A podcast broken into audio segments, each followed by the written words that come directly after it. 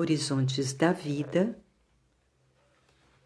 João Nunes Maia, pelo Espírito Miramês, capítulo 24 Modelagem Cristã dos Sentimentos. O espírito é ainda um mundo desconhecido, mesmo para os estudiosos das doutrinas espiritualistas. São-nos dadas muitas oportunidades de compreendermos os horizontes da vida, mas elas passam, embora a bondade de Deus seja tamanha que, periodicamente, elas voltam a nos tornar a oferecer meios valiosos de aprendizado das coisas que, por vezes, se encontram secretas para nós. Não pensem os companheiros que os desencarnados sabem de tudo, que dominam toda a sabedoria universal. Estamos longe de tal riqueza.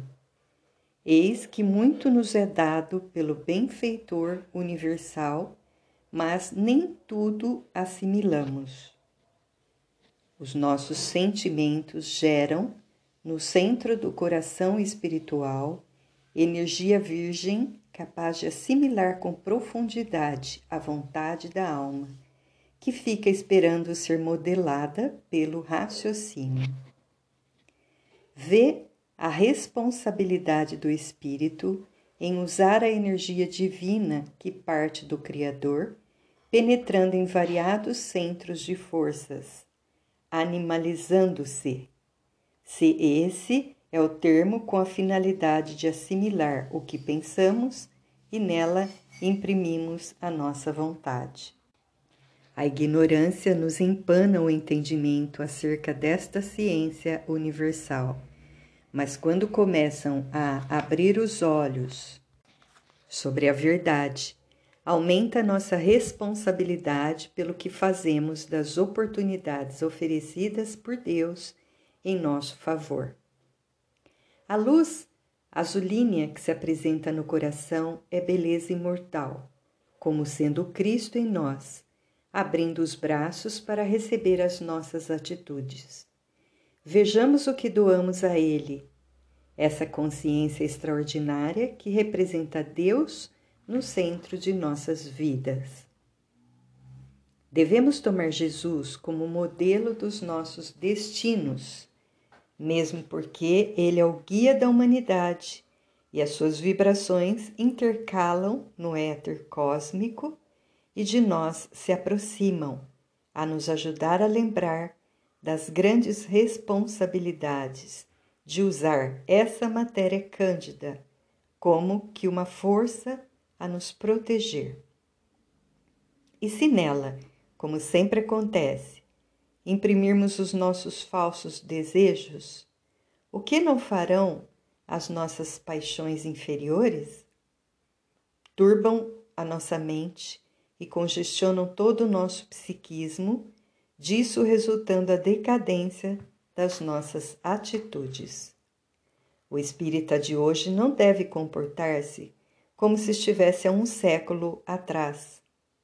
Ele deve avançar em todas as direções do saber, compreendendo e fazendo compreender todos os sinais da evolução, despertando valores de todas as gamas do amor. Caminhamos, encarnados e desencarnados, para a pureza de sentimentos, e para tanto, o esforço próprio é o primeiro passo na senda da vida. Quem der o primeiro avanço no entendimento será ajudado em todos os pedidos que seu esforço vier a fazer. A prece mais profunda projeta os sentimentos elevados em qualquer direção que possamos objetivar, desde quando o amor seja a luz em que nos inspirarmos. As nossas ideias devem congeminar com a luz para que os véus se abram em muitos sentidos e nós passamos a entender mais além de modo que a vida se processe com mais vigor, cheia de esperanças.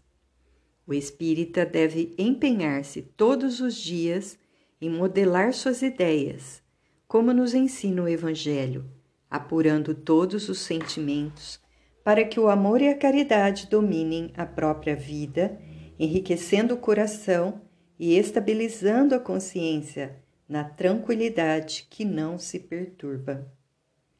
Modelemos as nossas palavras de modo que elas possam falar do amor e da fraternidade em todas as suas modalidades. Ampliemos esse exercício em todos os sentidos, para que eles nos anunciem como sendo algo de Deus na pregação do bem, no silêncio da vida. Os outros reinos fazem isso sem exigências, enquanto nós, por vezes, pedimos por simples doações. O que ofertamos para os outros reinos, quase sempre exigindo-lhes a vida. Precisamos de muita educação na nossa audição, porque conforme o que ouvimos, mudamos imediatamente os nossos sentimentos e mudamos por nos faltar a moldagem dos nossos impulsos no amor.